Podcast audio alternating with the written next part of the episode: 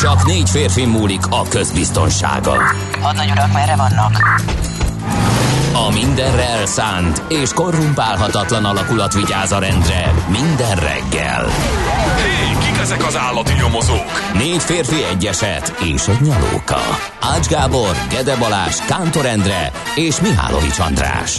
Az íróasztal mögül pedig Profit kapitány diktálja a tempót. Humor, emberi sorsok, közönséges bűnözők és pénz, pénz, pénz.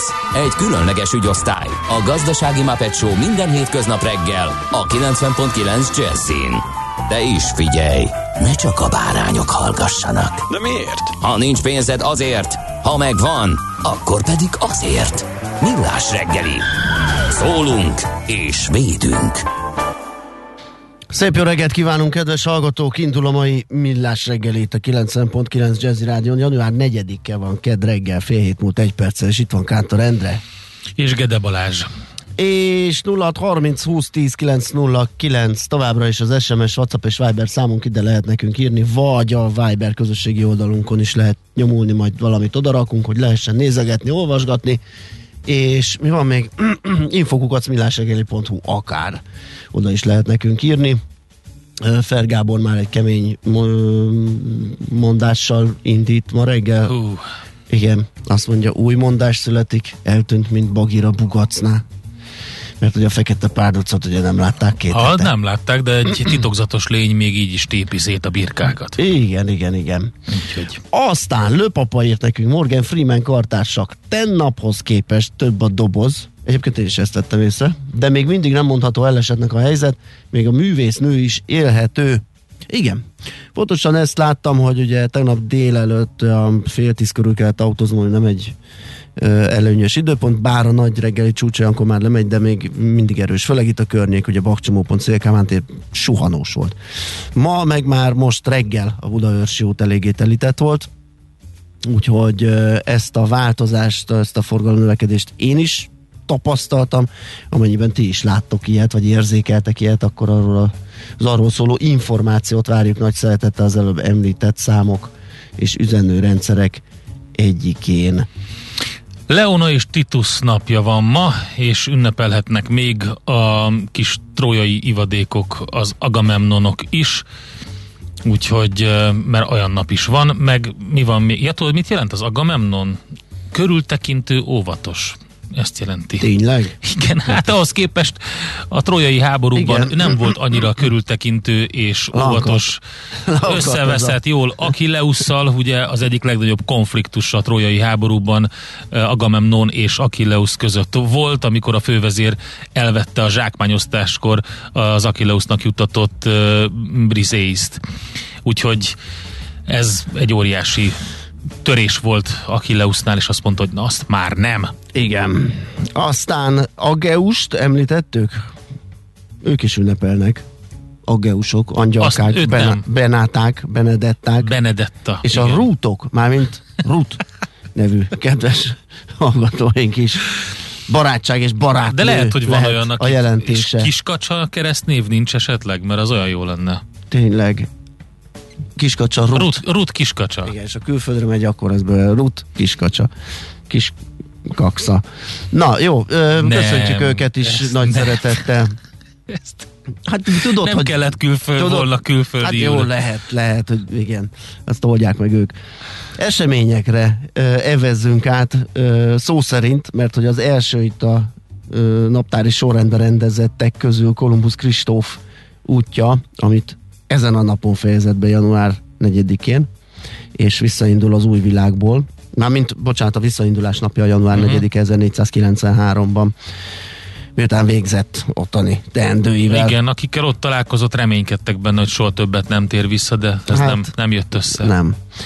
Samuel Colt, őről a többször is megemlékezünk, ugye? Most ez a nap, a január 4 Valahogy tele van vele a Valahogy, Wikipédia. igen, Igen. folyamatosan egy ilyen ahogy a forgótáras revolvert feltalálta, úgy De ez forog. egy fontos Abszolút. dátum, mert hogy az Amerikai Egyesült Államok kormányának eladta ezen a napon az első revolverét. Uh-huh. Hát innentől kezdve Samuel Colt, mint beszállító, a korabeli Lockheed Martin volt. Úgyhogy ő volt az akkor egy Lockheed Martin. igen. Ez jó. És egy tőzsdei esemény is fűzhető a mai naphoz. 1865-ben a New Yorki tőzsde megnyitja első állandó székhelyét. Mert hogy ugye ott volt egy ilyen kis költözködés, és ezen a napon 1865-ben uh, Akkor oda költöztek a Wall Streetre? Így, azt hiszem még nem, de... Ja, az első állandó székely az még nem a Wall Street Igen. volt, ja, értem. Most hirtelen Jó, nem lehet. megmondani, hogy melyik utca, vagy avenue, vagy hol volt, de azt hiszem az egy későbbi átköltözés volt a Wall Street. Megalakult az EFTA. Igen, az Európai Szabadkereskedelmi Társulás, ez 1960-ban történt ezen a napon. 96-ban pedig átadták az M1-es autópálya Győr és Hegyeshalom közti szakaszát. Ez volt az első díjköteles koncesziós közút Magyarországon Győrtől Hegyeshalomig. 96 óta lehet ezen száguldozni. És a Burj Dubai épületét is átadták, illetve hát ugye ak- akkor még Burj Dubainak hívták, ez 2010-ben. Később lett belőle Burj Khalifa. Ez a szuper magas felhőkarcoló az Egyesült Arab Emírségekbeli Dubajban található.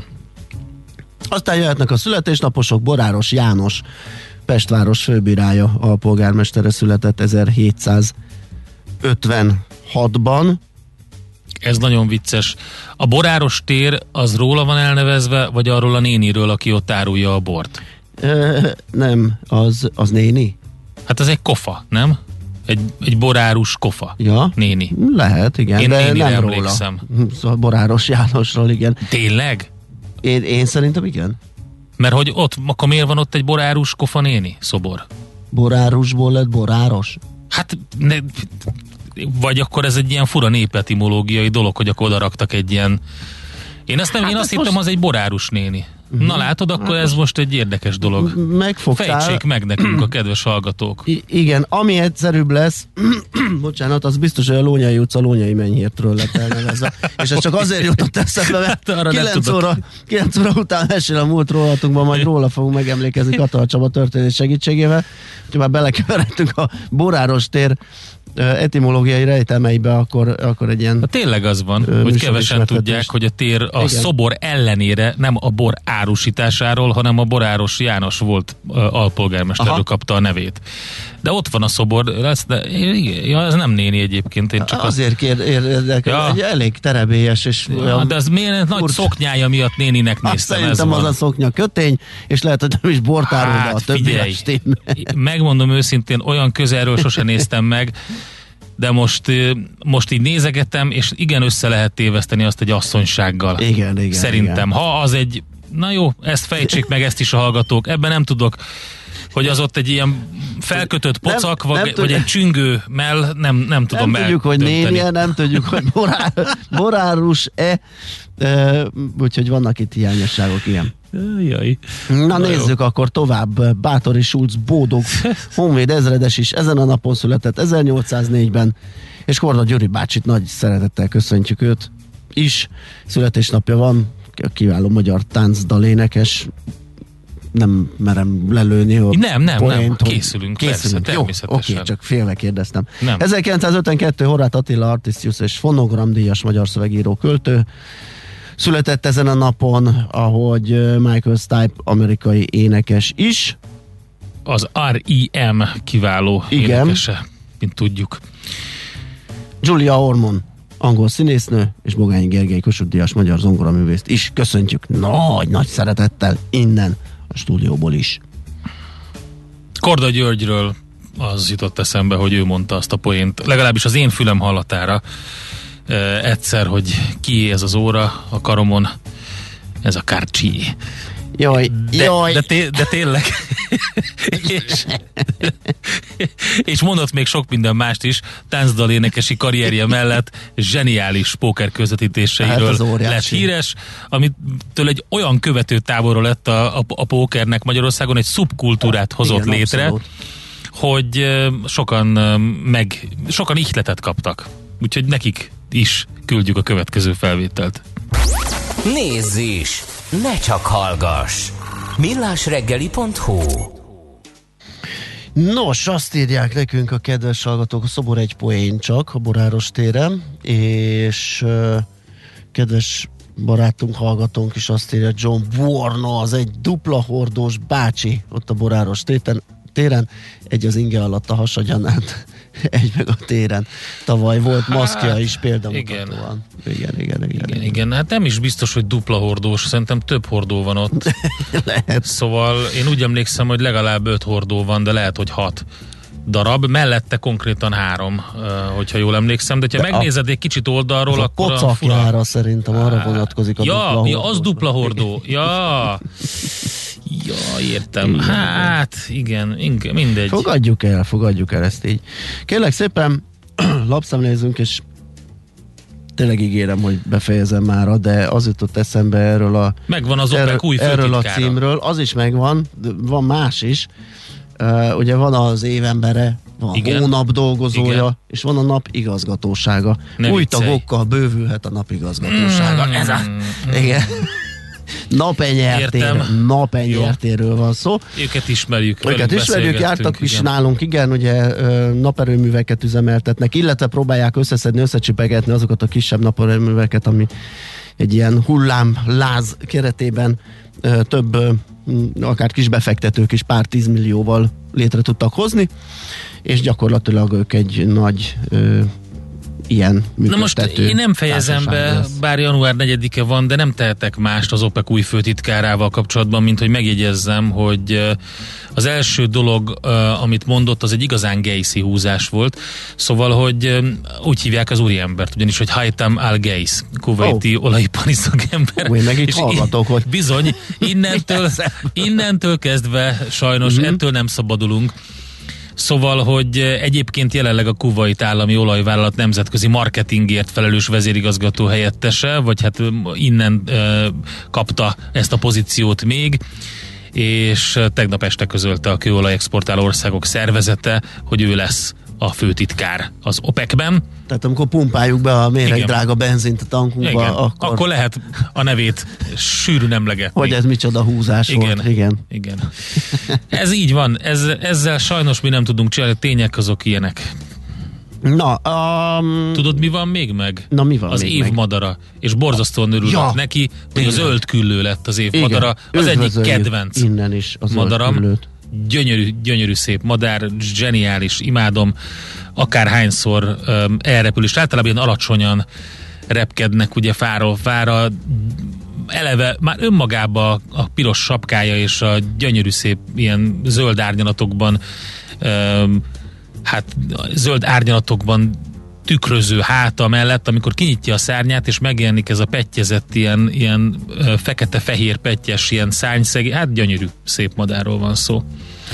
Aztán egyébként a portfolio.hu, mert az egy délutáni hír volt, hogy új tagokkal bővült a napenyerté igazgatósága. A, ma reggel azzal foglalkoznak, hogy mm, bocsó alá veszik a magyar részvénypiacot, ami re- lemaradó egyébként a régiós ö, piacok tekintetében a Varsóival együtt. Hát most nem olvastam bele, hogy melyik a nagyobb lemaradó. Az biztos, hogy Prága kiemelkedő, mert az még új csúcsra Mhm. is tudott menni. Most a a tavalyi évvégi záró napon, meg most az első kereskedési napon sokat magára szedett a hazai bőrze, majd mindjárt a zene után elmondjuk az összefoglalóban, de azzal együtt is el lehet ezt mondani, hogy csak követi az eseményeket, ennek a részleteiről, meg egyenként a vezetőkről, OTP Moro Richterről lehet olvasni, tehát a Portfolio.hu ma reggeli összeállításában. Igen, rengeteg érdekes hír van egyébként.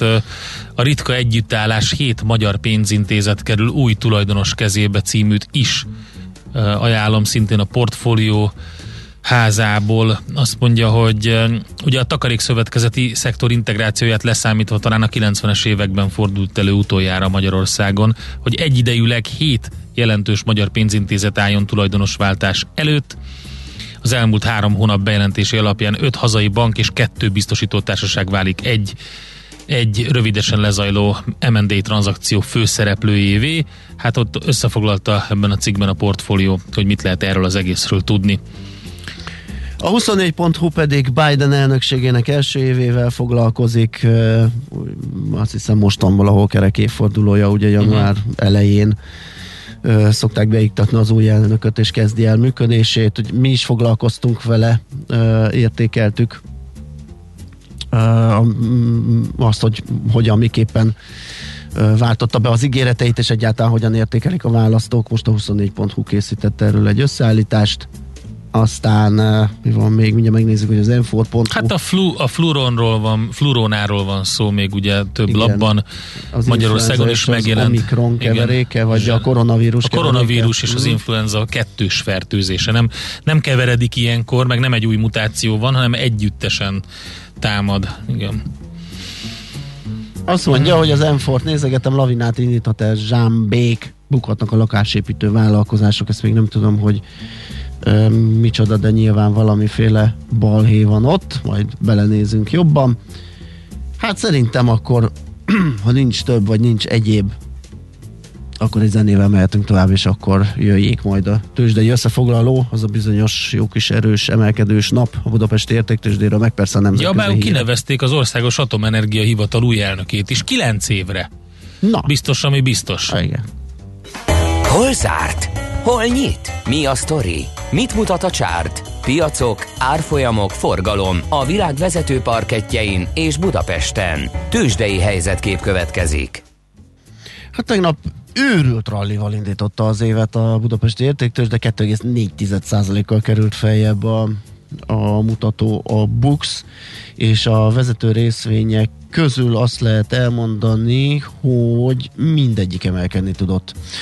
A Magyar Telekom az csak 1,6%-kal, a MOL 2,5%-kal, az OTP 2,6%-kal, a Richter Gedeon pedig 1,9%-kal, mondok záróárakat is, a Magyar Telekom 418 forinton zárt, a MOL 2584-en, az OTP 17.035 forinton, és a Richter Gedeon pedig 8890 forinton, de a nagyon menőket, azokat a középső sorban kell keresni, mert hát az Alteo itt őrület van. 12,8 százalék. Én szerintem egy kicsit ilyen mánia papírnak lett. Ja, ez, lehet.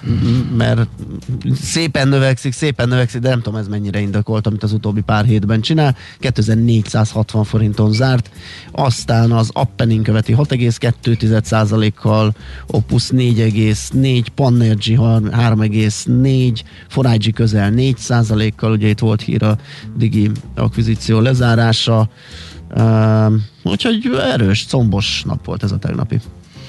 Hát combos volt az amerikai piacokon is, mert annak ellenére, hogy csak 0,7%-os plusz volt a Dow Jones-ban, így történelmi rekordon zárt az index megint az év első kereskedési napján.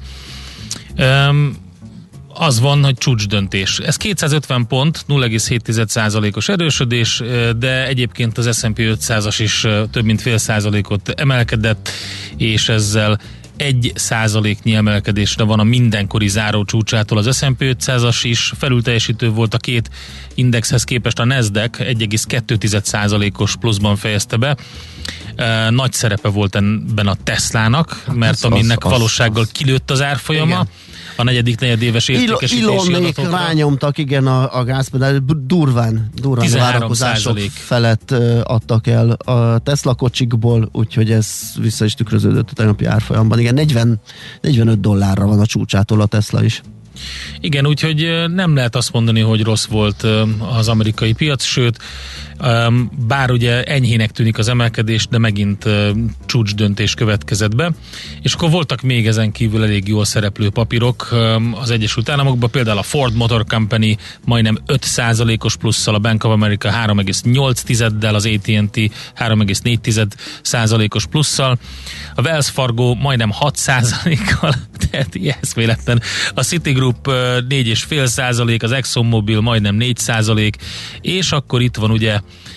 az izgalmas papírok közül a Norwegian Cruise Line az egyik hajós társaság majdnem 7% plusz. De az nagyon vicces egyébként, mert, intő. Mert pont mostanában jöttek hírek, hogy több hajó is, mondjuk nem, nem feltétlenül a Norwegian, tőlük pont nem hallottam egyébként. A Royal Caribbeanről biztos akkor. De egy jó pár ilyen, ilyen utazó hajó, vagy nem is tudom, hogy lehet hívni ezeket, karanténná vált, ugye. Mm, igen, ugye, igen, ez, erről beszélgettünk voltak. itt az év utolsó napjaiban, de az van, hogy ezek elképesztő volatilis papírok, és nagyon jól mutatják azt, hogy mikor, uh, mikor a félelmeken mikor lesz úrrá a, hát a a kövér hízással kecsegtető nagy hozam. E, és, és amikor egy picit, egy picit elalszik a, a, a vírusfélelem, azonnal fölpattannak ilyen 5-6 ez, százalékot. ez nem is picit. Én ja, hát az egész lehet. piac, és ezek, ezeknek az ilyen Norwegian Cruise Line, meg a többieknek a, a menetelése pont azt mutatja, hogy most a befektetők arra koncentrál. Egyre több most hát már WHO-tól kezdve mindenhonnan jön, hogy az Omikron még segítheti is azt, ja, hogy kipucolódjon ez a vírus. Pfizer rögtön lement 4 százalékot a hírre. Aha, igen. igen. Úgyhogy a Pfizer tipikus, lefele, tipikus, ezek meg fölugrottak mind. Akkor ez, ez hajtja most a tőzsdéket. Tőzsdei helyzetkép hangzott el a Millás reggeliben. Na, hát lesz itt még egy csomó minden a műsorban. Például fogunk arról beszélni, hogy mi történik Budapesten és a környékén. Megint bezárt egy ikonikus étterem. Hát ne is mondott, tettem először marhapofát. Na tessék, ráadásul ezt a napi menü témát is így nagyon jól be tudták vezetni ott a környéken, ugye elég sokan tudtak oda járni, menüzni, és ezt egy ilyen új szintre tudták emelni. Hát nem biztos, hogy ők vezették be, lehet, hogy ezzel sokat mondtam, de hogy az biztos, hogy ott nagyon híres volt ez a fajta minőségi menüztetés vagy étkeztetés. Aztán arról is beszélünk majd, hogy mi lesz az iskolákban, miután kiesnek a be nem oltott tanárok. Már kaptunk hallgatói üzeneteket is ezzel kapcsolatban. Például van, akinek a gyermeke, alsós gyermekénél meg egyszerűen nem, nincs már osztályfőnök, nincsen helyettese, úgyhogy anélkül kénytelenek a lurkok a suliba járni. De lesz arról szó, hogy mi változik a nyugdíjrendszerben idén, a következő blogból kiderül itt a Millás reggeliben. Igen, és most jön Schmidt Andi, aki híreket mond, és aki korábban egyébként a bezárt Csalogány 26 fölött ja lakott Igen, sokáig, most már nem, de erről lesz szó, akkor most le is rántottuk az ep, a leplet erről a bizonyos bezárt étteremről. Igen, bocsánat, még megkérdezte valaki, hogy mi az az Y2K22. Hát az ugye ez a, a, az úgynevezett Millennium Bug, ami 2000-ben e, volt egy nagy fenyegetés, hogy majd a számítástechnikai rendszereknek az ilyen időmérői nem fogják akkor tudni. Fordul, kettővel fog kezdeni. De most érdekes módon most 2022-ben e, újra előjött valami ezzel kapcsolatban, és eltűnt eltűntek vállalati e-mailek, amiket így keresgélnek, nem tudják, hogy mi van. Lehet, hogy a rendszereket egy kicsit megbolygatta az új dátum. Ez a sok kettes? Igen, nem tudom. Most Aha. tehát van egy ilyen, hogy YK222, erről is majd beszámolunk. Műsorunkban termék megjelenítést hallhattak. Berajzolt tetemes összeg. A tethelyen a gazdasági helyszínelők, a ravasz, az agy és két füles csésze és fejvállalakzat. A lehetetlen küldetés megfejteni a Fibonacci kódot. A jutalom egy bögre rossz kávé és egy olyan hozamgörbe, amilyet még Alonso Mózli sem látott. Millás reggeli, a 90.9 Jazzy Rádió gazdasági mapetsója. Vigyázat! Van rá engedélyünk! A Millás reggeli fő támogatója a Schiller Flotta KFT. Schiller Flotta and Rent a Car. A mobilitási megoldások szakértője a Schiller Autó tagja. Autók szeretettel. Szerusztok, kedves hallgatók, jó reggelt kívánunk, ez a Millás reggelét. A 90.9 Jazzy Rádió, január 4 reggel van, 7 óra 8 perc, és itt van Kántor Endre. És Gede Balázs. És 0630 20 10 es SMS, WhatsApp és Viber számunkat fürkészem, illetve az... És ez... a Viber közösségünket szeretném reklámozni azzal, hogy uh, csatlakozzatok és ott is uh, tartsatok velünk, használjátok a Millás reggeli matrica csomagot, amit kiváló-kiváló designer grafikusunk Süveges Panni készített számunkra, és egy jó szavazásban lehet részt venni. Mi a helyzet az újévi fogadalmakkal? Kérdeztük meg. Tettem és be is tartom, 26% mondja ezt. Soha nem fogadok semmit, úgysem tartom be. 59 kal erőteljesen ez az opció vezet és van egy olyan kisebbség, aki azt mondja, hogy van listám, de nem sok reményt fűzök hozzá. 15, de jó kezdődik. 15 De legalább őszinték. Abszolút, ezt... abszolút. Egyébként igen, uh, hát itt az a baj, hogy néha túl nagyot akarunk, ilyen, ilyen óriási dolgokban hát de... gondolkodunk, kis, kis dolgokat, hogyha nem is fogadalom, ez ilyen tervezés. Én szoktam egyébként uh-huh. egy év Újévi tervezés? A, igen, ebbe a csendben, ahogy elül a világ, kicsit elmélkedek, milyen volt az idei év, mit szeretnék az, a mostaniba, vagy milyen volt a tavalyi mit Igen. szeretnék az ideibe, és ezek azért szerintem, hogyha kitűzhető, például tipikus ugye a fogyás meg a sport. Tehát Ja, ne, a, az ne, tipikus. ne azt mondjuk, hogy majd most mm, Figyelj, annyi futót 30 látok- kilóval kevesebb leszek és nátszávég, hogy Azt mondjuk azt, a töltött káposzta után már pedig én futni. ledobok 5 kilót az idei évben. Ha túl teljesítjük, örülünk, ha csak Az teljesítjük, túl hosszú is. az idei évben. Tehát az a baj ezzel. A futás és az összes ilyen fogyókúrás dologgal az van, hogy ha hirtelen gyors eredményt akarsz elérni, Azt mondom, hogy ne az nem fog gyors, sikerülni. így is van, de egyébként ez minden Először van. kimegy a víz, az jó pár liter ki tud menni, akkor az kilóban is ott megjelenik, és nagyon örülsz neki, de aztán következik a lassú taposó malom, amit fönn kéne tartani, Igen. és van, amikor egy kicsit ugye visszajön, Azt hiszem, ez- azért, mert izom nö, te, tömegnövekedés Azt hiszem, van. ezt írja le ez a Kaizen dolog, Azt ugye, írja? hogy ilyen Vagy kis, azt kis írja? lépésekben. Igen, igen, igen. Tehát, hogy Stepping hogy legyen, stones. Így van, így van, Oké. legyen sikerélmény, és akkor lehet haladni. Na de megnézzük, Hogy, hogy, hogy lehet haladni? itt a Viber, ja, ú, Ugye? ez nagyon jó volt. Budapest legfrissebb közlekedési hírei, itt a 90.9 jazz Nehezen Én, én lehet. kérek, el, ez egy nagyon jó volt, és bele, bele trókoltam, De nem, nem, nehezen- nehezen lehet haladni. Nehezen, hát nézd, nem tudom. Három most, baleset van. Ja, hol? Illetve van egy útlezárás, bocsánat, két baleset, egy útlezárás. A Vágány utcában kifelé a Dózsa György út után van egy baleset, sérült gépjárműveket kell kerülgetni még. Aztán Csepelen a második Rákóczi Ferenc úton, az Erdősor utca közelében a befele vezető oldalon csak egy szűk sáv járható, a Mária Terézia utcát pedig a 22. kerületben Budafokon lezárták. Ott vízvezetékjavítás van, ez a Szavolyai tér előtti rész. Egy kedves hallgató dicséri a mai zenei felhozatalt, gratulál, és hogy amúgy nincs nagy forgalom. Tehát nem tudjuk, hogy hol nincs nagy forgalom, ezt még majd kéne finomítani. Polcológus pedig azt írja, hogy kellemes tavaszias időben száraz utakon ám de sűrű forgalommal lehet haladni az Őrbottyán, Csomád, Fót, Budapest ö, vonalon. Mindenki óvatosan vezessen, ezt kérja az úton lévők. Hát az M5-ös autópályán van még egy röszkei felé örkény előtt egy hír, a 49-es kilométernél reggel 7 és 8 között javítják a burkolatot, és ott lezárják a külső sávot. Budapest, Budapest, te csodás! Hírek, információk, érdekességek, események Budapestről és környékéről. elmondjuk azt, amiben csak bele csíptünk itt a lapszemle során, ugye az m4.hu ö, ma reggeli egyik anyagát kezdtük el boncolgatni. Ez a lavinát indíthat el, zsámbék bukhatnak a lakásépítő vállalkozások, hogy miről is szól ez. Ugye elég sok település már az agglomerációban panaszkodik, hogy hát ők megteltek, és most már aztán kéne csinálni valamit, és most nagyon gondolkodunk, hogy csináljunk valamit. Hát zsámbék lépett egyet, ami egyelőre még, még a mm, párját ritkító mm, Mert ők mit dolog. mondanak? Ők azt mondanak kérlek szépen, hogy igen, zsúfolt, megteltünk, ezért a nagyobb telekmérethez kötik a, a az építési engedélyeket, tehát magyarul szerintem a beépítetőség A beépítetőség csökken. csökken. Aha. Ö, és így ö, nyilván akik vásárolnak és akik majd oda köz, költöznek, nekik jobb lesz, mert lesz ott elég tér. A kivitelezőknek, vállalkozóknak meg kevésbé, mert hát ugye értelemszerűen csökkennek ezek a lehetőségek, de valamit tényleg ö, lépniük kellett.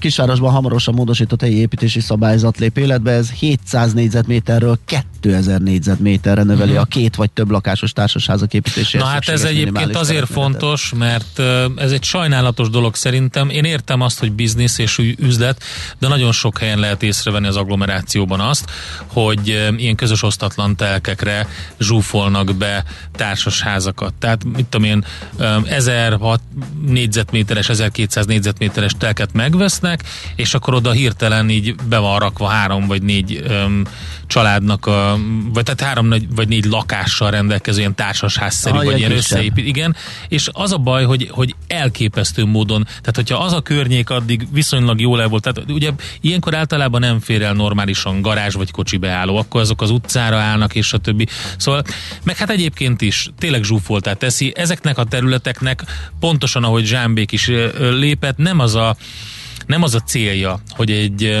egy ilyen zsúfolt városi környezetet hozzanak De, létre. de ez nem, nem, nem is csak cél, hanem szerintem nagyon sok helyen gyorsabban nő a beköltözés vagy kiköltözés nézőpont kérdése, mint ahogy az infrastruktúra Hát az haladni. persze, az infrastruktúra Hát az nem is is bírja. nagy A probléma. vízvezeték hálózat se bírja, nagyon Igen, sokszor. közlekedés, stb. Tehát ez, ez, ezek, ez nagyon nagy probléma, tehát ezt a dinamikát, ezt össze kell hangolni nyilván az egyéb infrastruktúra növekedéssel, és... Hát így például lehet. Lehet. Január 3-ig lehetett egyébként véleményezni ezt a, ezt a tervezetet, és hát az nem várja senki, hogy óriási tiltakozás lett volna, sőt, Marta Zsuzsa főépítés szerint egyre erősebb lakossági uh-huh. tiltakozás bontakozott ki, úgyhogy nyilván ez át fog menni, és a, az ott lakók közös érdekét szolgálja ez a dolog, úgyhogy ar- arra lehet gondolni, hogy hogyha ez Zsámbékon sikeresen bevezetésre kerül, akkor több más az agglomerációban lévő településen is hozhatnak ilyen intézkedéseket, és az, ez összességében ugye a, a kivitelezői lakásépítői szektor már megérezheti, hogy hogyha ez történik, de hát nyilván az élhetőség az első szempont nem az, hogy a lakás kivitelezők, mm-hmm. fejlesztők jól járjanak. Tyú, nagyon izgalmas eseményt ö, vettem észre, a Városligetben lesz a hétvégén, január 9-én vasárnap a Cyclocross országos bajnokság, és ö, hát itt ugye már többször versenyezhettek a, a szakág megszállottjai a Városligetben, de az elmúlt években erre nem volt lehetőség. Most az országos bajnokság helyszíneként visszatér a verseny Budapest eddig nevezetességéhez. Ez és az ilyen bringa a, a cyclocross, az, tudod, vannak azok a versenybringák, amik úgy néznek ki, mint hogyha egy átmenet Tudom. lenne. Csak gravel, nem olyan, mint a gravel bike, mm. ahhoz hasonló, tehát igen, vagy cyclocross. Az a lényeg, hogy hogy lehet látni majd a világ élvonalába tartozó Vas Blankát is versenyezni élőben, egy elég ritka alkalom, és egy, tényleg egy nagy sztárja ennek a sportágnak, meg a hazai kerékpársportnak. Úgyhogy ott lesz a Városligetben. Szerintem erről majd beszámolunk később. Um, ami még érdekes, és beszéltünk róla, hogy bezárt a legendás Csalogány 26 étterem. Az olimpia után újabb ikonikus étterem zár be Budapesten, a budai oldalon legendássá vált, és a fine dining, hazai fine dining úttörőjének számító Csalogány 26. És az hogyan, de elérhető. Tehát az a baj, hogy most két olyan olyan hely esett ki, ahol hát tényleg ezt meg nem Isten tapar... csillagos áru ne, nem, így van, pont, volt, pontosan, így van. pontosan. És mint mondtam, ez a, ez a, ez a olyan hely volt, ahol, ahol mondjuk ezt a jó minőségű menüt, napi menüt is lehetett Na mindegy, sok minden közre játszott. Itt, itt a történet vége nem annyira gyászos, mint az olimpia esetében, az, az, a, hát ott igen. az a tulajdonos teljesen ugye feladta mm, vágyait, vagy, vagy, vagy karrierjét a vendéglátásban és, és mással akar foglalkozni. Itt viszont ugye arról szóltak a hírek, hogy Cságberényben folytatja a tulaj. Igen. De hát figyelj, ez, ez, ez egy nehéz sztori azért. Szép hely, tényleg Csákberény. Szép hely, fejlődő, turisztikailag egy, egy fejlődő terület, és ott egy ilyen vidéki stílusú vendéglőt álmodott meg Pető Balázs, aki igen, ráadásul közelebb került hozzám, úgyhogy lehet, hogy így ja. többet fél, de ott van ugye Mór, Móri borok Igen. és Etyek budai borvidék, tehát tényleg szép hely és jó hely, de azért mégiscsak a főváros egyik ikonikus étterme volt, és látszik, hogy így, így lehet, hogy több öm, rációt lát a vendéglátásban, talán a turisztik, turizmusra is alapozva egy picit. Mégiscsak arról van szó, hogy oda azért hogy a vértesbe azért járnak az emberek. Túrázni, szép területeket megnézni, Csákvár, Mór, Lovasberény, Zámoly környékére, úgyhogy hát majd meglátjuk, hogy hogy alakul tovább. Minden esetre Budapest egy kicsit szegényebb lett ezzel. Igen. Nekünk a Gellért hegy a Himalája. A Millás reggeli fővárossal és környékével foglalkozó robata hangzott el. Az ember kösse meg a kezét, csak így eresztheti szabadjára a képzeletét. Millás reggeli. Hát izgalmas helyzet alakult ki az iskolákban, miután kiesnek a benemoltott tanárok, sok helyen e, teljes káosz van, óvodákban is és az iskolákban is. Méltányossági kérelmet nyújthatnak be a tanárok, hogy ne kelljen beoltatni magukat, de nem tudni hányan kapták meg és hányan esnek ki a rendszerből. Kérdés, hogy mi lesz így az amúgy is súlyos munkaerőhiánytól sújtott oktatásban, ezt kérdezzük a pedagógusok szakszervezetének alelnökétől, Totyik Tamástól. Jó reggelt kívánunk! Szép jó reggelt! Jó reggelt! és önöknek is. Hát már hallgatóink is jelezték többen, hogy olyan szituációk vannak, hogy például alsós iskolás gyermekeiknek egyszerűen eltűnt az osztályfőnöke, nincsen helyettesítés, és osztályfőnök nélkül kell ellavírozni a kis alsósoknak. És akkor senki nem megy be az órára a gyerekekhez, vagy valami pedagógiai asszisztens beküldenek, vagy valakit Hát beküldenek? valakit gondolom beküldenek, de azért mégsem oktatásról lehet beszélni, főleg alsóban, ugye, ahol az osztályfőnöknek elég sok feladata van. Hát ettől vannak súlyosabb esetek is, van, ahol a nyolcadikos matematika tanár vagy magyar szakos tanár tűnt el a felvételi előtt. Aha. Tehát, ott még súlyosabb a helyzet, és február vagy január végén központi felvételi dolgozatot írnak de nem is értjük az egész rendszernek a történetét, hogy a 150 ezres vagy 146 ezres pedagógus karból miért csak a 76 vagy 78 ezer fős állami alkalmazotti réteget szúrták ki, aztán az egyháziakat miért hagyták ki, az önkormányzatoknál ugye ott saját döntésük körbe adták. Tehát ha járvány van, akkor csak az államiakat sújtja ez a járvány és az önkormányzati fenntartásokat nem.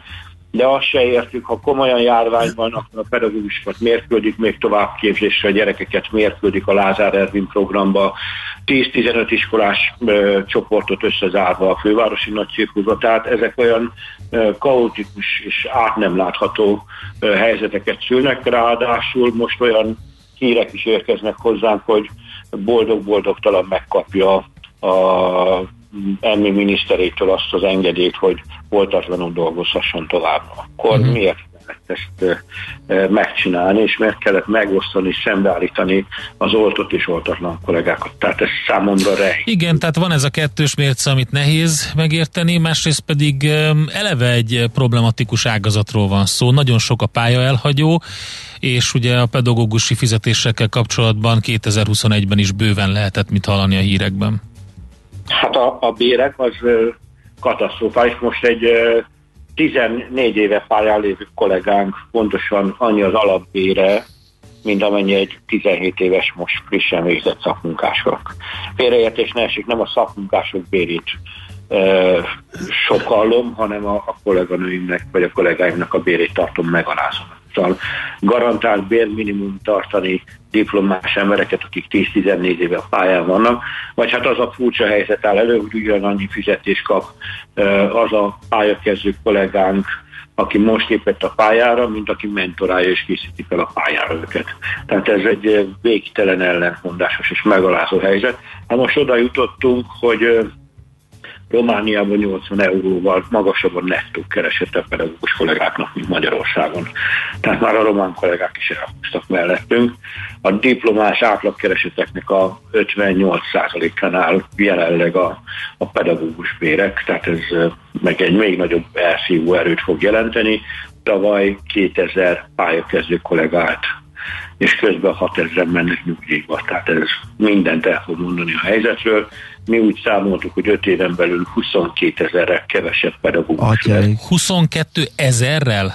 Igen, ennyi a különbség a nyugdíjba vonuló és a várhatóan, akik most egyetemen és főiskolán vannak, azoknak a pályára állása. Tehát ez mindent elmond a helyzetről. Ezt teljesen padlóra küldték a, a közoktatást ebből a szempontból. Én ezt nem mondom azt, hogy össze fog omlani a, a közoktatás, csak azt, hogy az a helyzet fog előállni, hogy nem szakos tanár fogja felkészíteni a felvételére a gyerekeket. Uh-huh. Egy gyermek megőrzés szintjére lesülyeztjük, vagy ami várható, hogy 2023-ban muszáj lesz a vidéki kisiskolákat bezárni, mert nem lesz pedagógus, aki tanítson ott, és majd egy központi iskolába fogják behordani a gyerekeket. Tehát ez előbb-utóbb be kell, hogy következzen, mert nem fenntartható ez a rendszer ebből az Egyébként mit lehet tudni a pedagógusoknak a, a létszámáról, akik, vagy a százalékos arányáról, akik felvették az oltást? ami kötelező? Hát az egészségügy után nálunk a legmagasabb 94 százalék a kormány állítása szerint. Én ezt elfogadom, tehát nem uh-huh. mondom tehát ez a 94 százalék, ez egy nagyon magas arány, tehát nem is értettük, hogy miért a pedagógusokkal kezdik ezt a kötelező oltásos hercehúrcát, mm-hmm. ahol a legmagasabb átoltottság. Én most nem akarok szakmákat mondani, senkit csak akarok kellemetlen helyzetbe hozni, mert de hát van, ahol 60 52 az átoltottsági szint, és ott egy szót nem szóltak. Uh-huh. Tehát ez ne, nem értjük.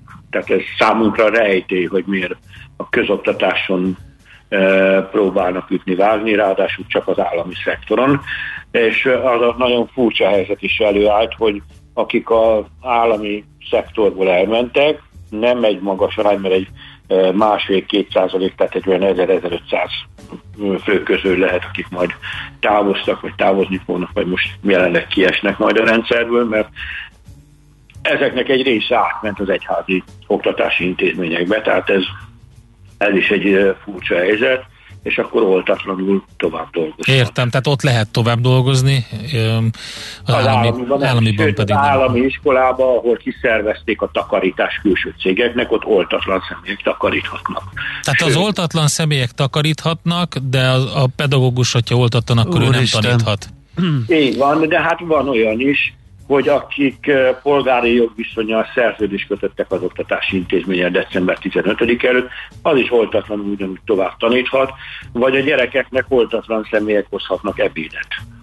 Aha, mert ők nem a, az iskola alkalmazottjai, hanem az önkormányzat Hát meg ugye azt is ba, nagyon nehéz egyáltalán átlátni, hogy a, a gyerekek közül ki az, akinek a szülei oltatlanok például, és Jó, a hát gyerekek úgy járnak be, de ez a rizikó ez korábban is megvolt, de ennek hát ellenére ugye ez is egy... elég magas árat is fizetett a pedagógus társadalom, uh-huh. mert a 150 halottunk van, akik a Covid következtében meghaltak. Tehát nem véletlen egyébként ugye most a az átoltottsági szint. Oké, okay, ez tényleg kaotikusnak tűnik, de lesz megoldása ennek? Igen, vagy, tehát hogy hogyan lehet ebből, ebből valahogy kiszakadni, vagy mit lehet csinálni? Hát nem tudom megmondani őszintén, vagy megmondom őszintén, mert a társadalomnak egy nagyon nagy fokú bizalmatlansága van a kormánynak a járványügyi kezelésével szemben és ez okozza azt is, hogy az oltásokkal kapcsolatban nagyon magas fokú a bizalmatlanság. Uh-huh. Tehát én azért nagyon kíváncsi lennék, hogy egy Portugáliába erőszak nélkül hogy értékel a 90% feletti társadalmi szinten az átoltottságot. Aha. Tehát ez, ez engem rendkívül izgat, és semmilyen nyomásgyakorló vagy jogszabályi kényszerítő intézkedés nem volt. Hát igen, volt Ennyivel itt... magasabb a portugáloknak a társadalmi öntudata? Izgalmas kérdések ezek, igen, de hát akkor ezek szerint megoldás az kevés van. Azt még azért elmondhatjuk, ugye, hogy a, a, ugye az EMI szerint 94% a, a pedagógusok átoltottsága, tehát marad ez a 6%, de annak egy jelentős része például szakorvosi ellenjavallattal nem oltott. Igen, egy 3% szakorvosi ellenjavallattal van, van nagyjából olyan egy százalék, aki jelenleg fertőzés miatt otthon van, vagy valamilyen betegség miatt, vagy szabadságon van, és van egy százalék, aki, aki kiesett a rendszerből, és nem kiesett a rendszerből, hanem fizetés nélküli szabadságban ment, vagy a, a felmondását beadta, és van egy százalék, akit a miniszter úr jelenleg felmentett, és még vannak néhányan, akik várnak arra, hogy a a miniszter úr felmentését megkapják, és oltatlanul is tovább dolgozhasson. Mm. Tehát ez... Hát nehéz. Nehéz helyzet. És ráadásul nagyon sok vidéki kisiskola van, ahol az egyszem matematika tanár ment el, vagy tudunk olyan iskoláról is, ahol ö, a gyógypedagógusok mondtak fel, és akkor, a, a, hogy az iskolába el tudják látni a feladatot, akkor az óvodáktól visszavonták a feladatellátást, mert nincs annyi szakember. Tehát itt a, a, az oktatás minőségére ment, nem gondolták át ezt a, a jogszabályt, nekem az az érzésem. Mm. Ha a, ezt a kötelező oltást be akarták volna vezetni, akkor miért nem az egész társadalomra próbálták ezt bevezetni? Ez az egyik, hát gondolom, hogy komoly társadalmi ellenállás is lett volna a másik pedig az, hogy egy hosszabb átfutási idő kellett volna. Tehát az, hogy november elején vagy október végén hozunk egy jogszabályt, amit december 31-ig végre kell hajtani, az egy ilyen típusú horderejű kérdésbe ez, ez nagyon nehéz és lehetetlen is végrehajtani, tehát nem véletlen, hogy háromszor is módosították ezt a jogszabályt. Ráadásul ugye nekünk, mint szakszervezetnek az a legeslegnagyobb dilemmánk és a problémánk, hogy egy szakszervezet meg nem adhatja nevét egy olyan jogszabályhoz, ahol a munkavállalókat lehetett, teljesen lehetetlen helyzetbe hozzák és megélhetési válságot taszítják. Hát ez, ez nem összeegyeztethető, még akkor sem, hogyha nem értünk egyet azokkal, akik az oltást nem akarják felvenni. Világos. Hát szomorú egy helyzet, köszönjük szépen, hogy beszélgettünk erről. Szép, szép napot kívánunk. És jó egészséget mindenkinek. Viszont Köszönöm. kívánjuk minden jót. Totyik Tamással a pedagógusok szakszervezet alelnökével beszélgettünk. Hú, azért az a 22 ezer hiányzó tanár.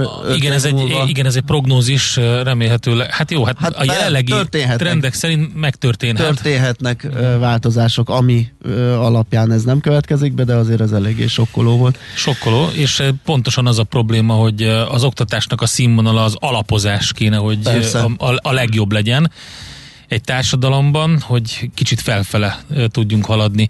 Közben gyorsan elmondom azt az infót, amit az egyik hedves hallgatónak kért, hogy mi az a, az Y2K22, így nevezték el azt a Microsoft Exchange hibát, ugye ez a vállalati levelezésért felelős rendszer, ami ezzel a 2022-es dátummal összefüggő hiba miatt gyakorlatilag egy, egy hibát generált, és egy csomó levelet kárhoztatott arra, hogy ilyen virtuális limbóba keringjen. Tehát nem jutott el a címzethez az a levél, hanem ott így az elküldött állapotban keringett az éterben, de eltűnt magyarán. Úgyhogy, de egyébként a Microsoft megoldotta már, a rendszergazdáknak egy pár kellemetlen perce volt, de aki nyilván január 3-án jött be dolgozni, és korábban lépett fel a hiba, az, az nem kapta meg a levelet, illetve az is akkor vette észre, amikor e, ugye elküldte a vállalati rendszerből, nem foglalkozott vele, majd ugye január 3-án szembesült azzal, hogy semmilyen válasz nincs, nem érkezett meg a címzethez, nem tudják, hogy hol van, mi van vele.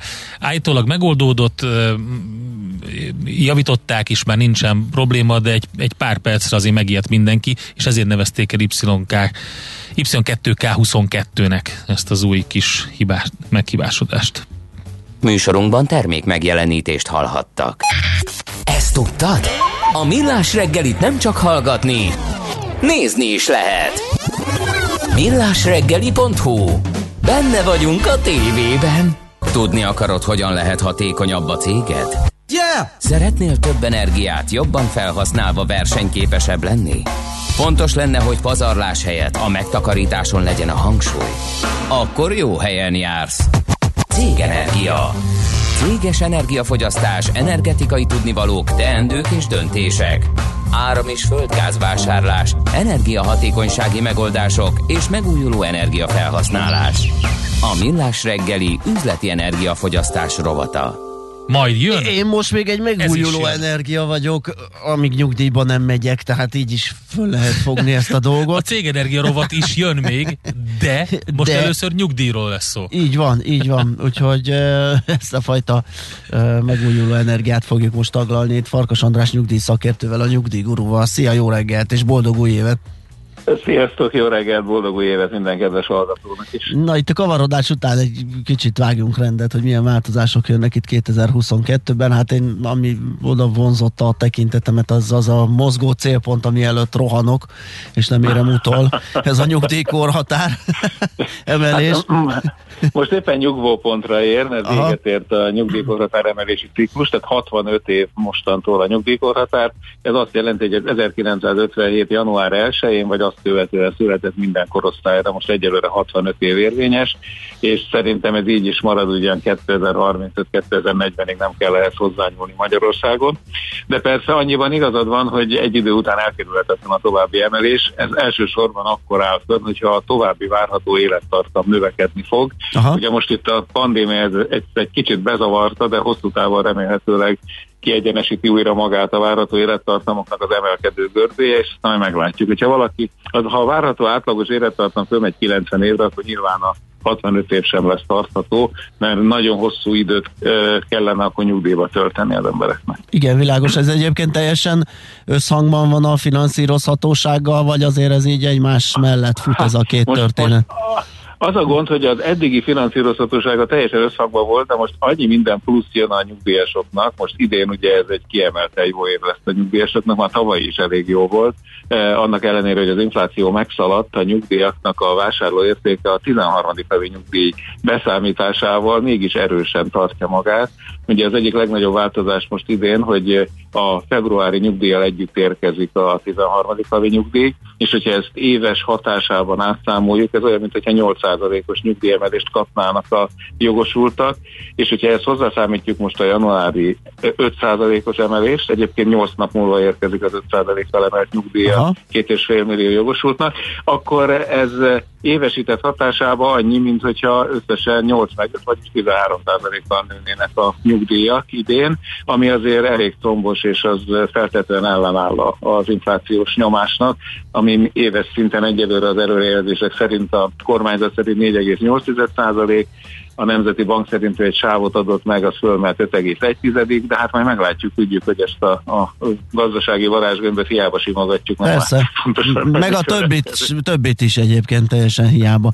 A varázs, varázsgömbök ilyenek. Na, az inflációnak ellenáll akkor ez a, ez a mértékű plusz, amit a nyugdíjasok kapnak, de a nyugdíjkassa az, hogy, hogy bírja ezt, vagy hogy módosul ez a, a ez, ez a nagy kérdés, Aha. ugyanis a nyugdíj, ugye megjelent plusz kiadási tételként a 13. havi nyugdíj, ami egy óriás tétel, ez 350 milliárd forint körüli összeg. Hozzájön ez a nyugdíjemelés, ami szintén éves szinten 200 milliárdba került, tehát ez plusz 550 milliárdos kiadási tétel a nyugdíjkasszának, miközben a bevételi oldalát nagyon erőteljesen megvágta az, hogy a szociális hozzájárulási adó lecsökkent 13%-ra most január 1-től. Igen. Gondoljátok meg, hogy 5 évvel ezelőtt még 27% Igen. most már csak 13, és ennek kéne a nyugdíjkaszta összes kiadásának a felét finanszírozni. Hát mivel ekkora csökkentés van, amit egyébként a pénzügyminisztérium szerint 600 milliárd forintos csökkentés a vállalatok számára. Most az a 600 milliárd forint ez örömhír a vállalatoknak, hogy ez náluk marad, de iszonyú rossz hír a nyugdíjkasszának, mert ennek a 75%-a oda ment volna finanszírozásra, tehát ott most van egy 400 milliárdos hiány, amit valahonnan pótolni kell. Nyilván a magas foglalkoztatásnál, meg az emelkedő bérek miatt a, a magánszemélyek által fizetendő 18,5%-os társadalombiztosítási járulék az részben ellensúlyozza ezt a hatást, de nem tudja teljesen ellensúlyozni, tehát nyilvánvalóan egy csomó egyéb költségvetési forrást oda kell majd pakolni a nyugdíjkasszába, hogy lehessen fizetni a nyugdíjakat. Ezért ez hosszú távon elég nehézkessé teszi a finanszírozást. Tehát, hogyha csökken a bevételi oldal és nő a kiadási oldal, azért az a nem kell hozzá Az álmos könyvek szerint az nem a meggazdagodás gyors útja. Hát az nem, ez így van. Ez így van. Ráadásul azért vannak ám jó hírek is, mert hogyha ezt a 550 milliárdos plusz megnézzük, ami a nyugdíjemelés meg a 13. havi nyugdíj miatt jön, ez ugye nagyjából vissza is megy a, a fogyasztás révén a a, legalábbis annak a 27%-a visszamegy az államkasszába, mint áfa. Aha. Tehát az egy, az egy pozitív hír. A negatív hír viszont az, hogy ez az 550 milliárdos plusz tétel azért ez hozzájárul majd az inflációs nyomáshoz Igen. is nyilván. És emiatt aztán ez egy ilyen rókafogta csuk állandóan kergeti a, a kígyó a farkát mert a, ha az infláció emelkedik, akkor meg újra csak a nyugdíjasok nyugtalanok lesznek nyilvánvalóan, hogy most akkor mégiscsak elég lesz majd a pénzük idén. De az én számításaim szerint neked nyilván az összes szakértőt eh, átolvasgatom, hogy mit mondanak, idén nem lesz baj a nyugdíjak vásárlóértékével. Igen, ez nagyon komplex, mert ugye az emelkedő infláció mellett, meg ugye a jegybank folyamatos kamatemelése próbálja um, hűteni a kedélyeket és védekezni ellene, ami meg aztán növekedés lassító tényező, hogyha meg ez az adott növekedés nincs meg, akkor ez a részbeni finanszírozás is ö, lecsökken, ugye, amit itt említettünk az a, a befizetések révén, szóval ez egy eléggé ilyen labilis és képlékeny. Hát, ez egy rendkívül komplex rendszer, Igen. tele, tehát valahol hozzányúlunk, akkor lehet, hogy valami elképesztő hatást látunk ki a másik oldalon. Tehát a nyugdíjrendszer az nem egy független sziget valahol, hanem az teljesen be van ágyazódva minden ízében a magyar gazdaságban, meg a magyar politikában is.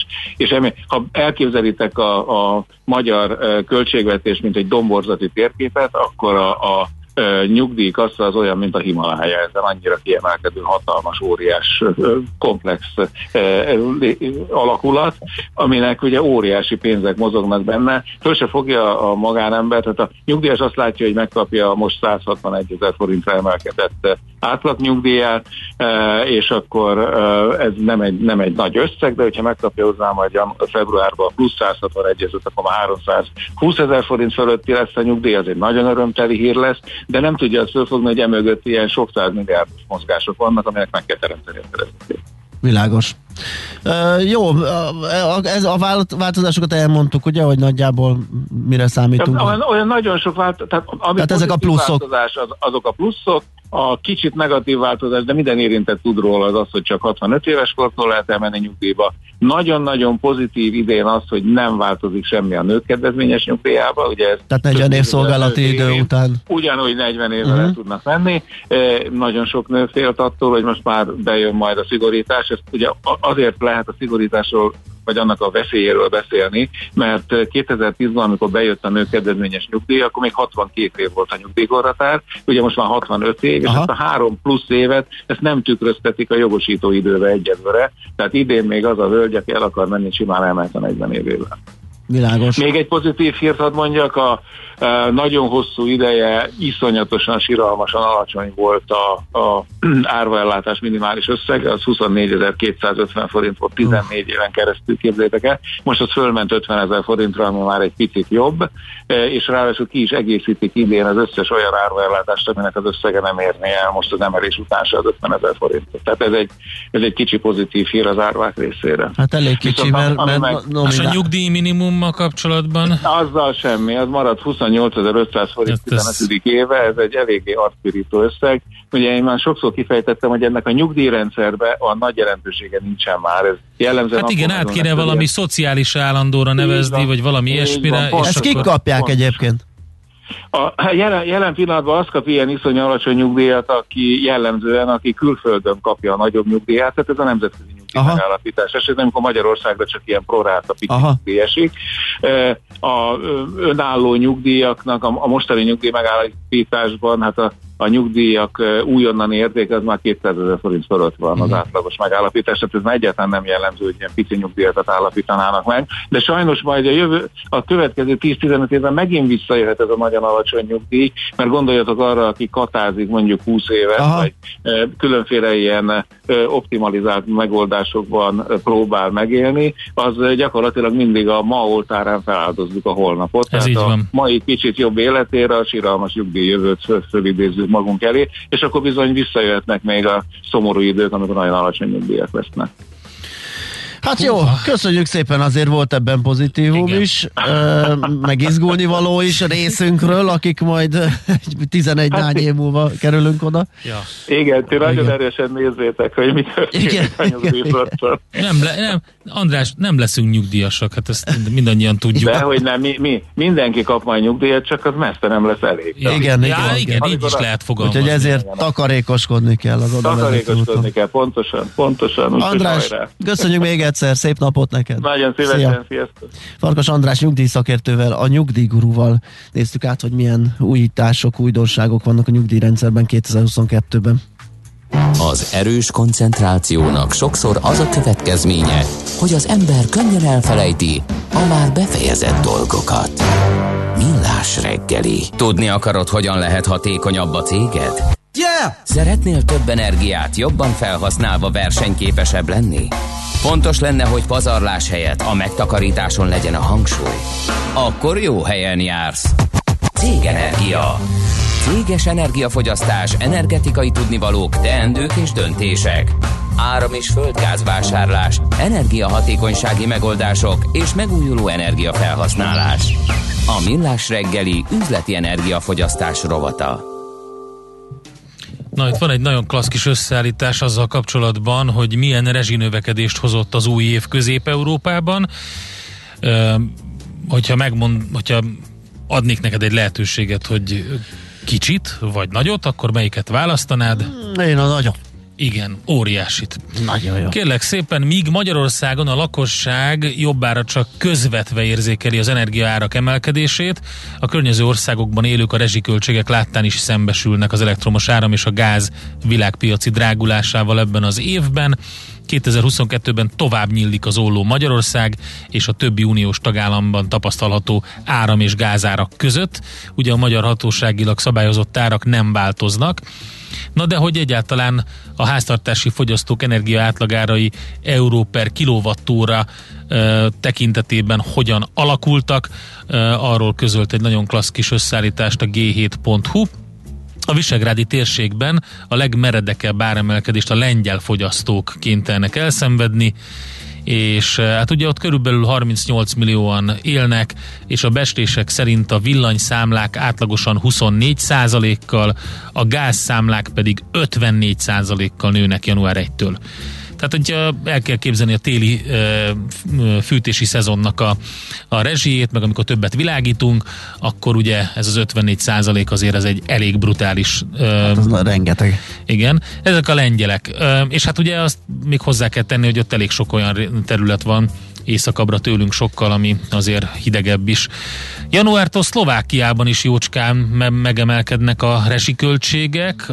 Ugye ott nem liberalizálták teljesen a, az áram és földgázpiacot, így a lakosság által fizetett árakat a kormány szabályozza, de így is a gáz a tavalyi 16 helyett 22 euróba kerül megawattóránként, tehát ott is van egy, egy ilyen emelkedés, tehát ugye az 4 eurós, ne, a 6 eurós, 6 eurós emelés, az se kevés, százalékba kifejezve a 16 euróhoz képest, de egyébként volt már ilyen, mert hogy 2020-ban már 21 euró fölött is alakult a gázára Szlovákiában, és hát ugye a gázszolgáltatás díja a paraméter beestése szerint ott is 24 kal nő, és hát a cseh áremelkedés, na az aztán egy fantasztikus példája az áremelkedésnek, az még a lengyelét is felülmúlja.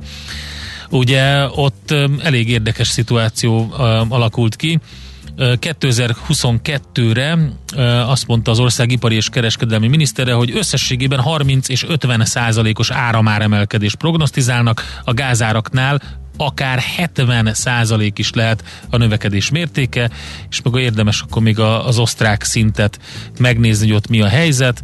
Ausztriában egy viszonyítási alap ugye Ausztria visegrádi országok számára. Ott a villanyszámla közel 18%-kal emelkedik, és 16%-os gáz áremelést okozott már az ügyfelek számára a novemberben megemelt tarifa, Úgyhogy Romániában ott befagyasztott árak vannak, mert ott nyilván, hogyha a visegrádiakon kívül nézzünk, akkor a román helyzetet még érdemes megnézni. Október végén ugye az energiahordozók árát 5 hónapos befagyasztás mellett döntöttek, és idén március végéig az áram és a gáz áfakulcsait 5%-kal még csökkentették is.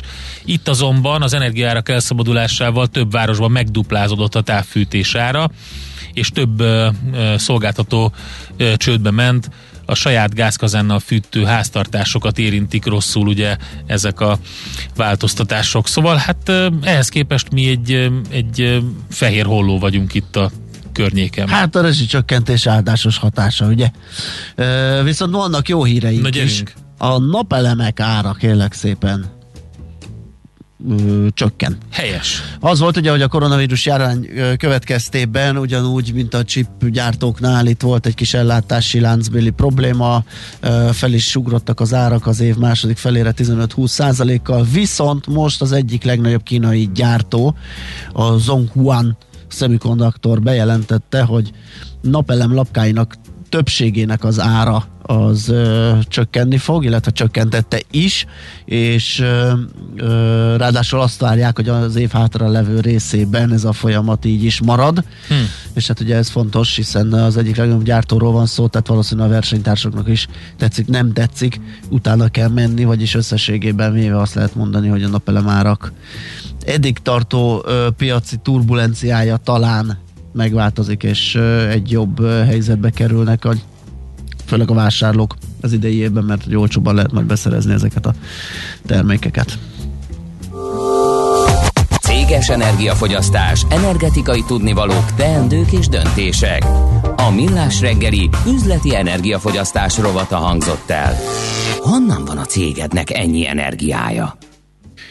Na hát megint eljött Schmidt-Andi ideje, ő fogja nektek elmondani a legfrissebb híreket, azután mi visszajövünk, folytatjuk a millás reggelit itt a 90.9 Jazzin, és... Gergely Péter hitelszakértővel fogunk beszélgetni azzal kapcsolatban, hogy egyre nőnek a kockázatok a rendkívül népszerű zöld hitelnél, mit lehet tenni a pénzügyi rezsicsökkentésért. Ez a témánk tehát. Műsorunkban termék megjelenítést hallhattak.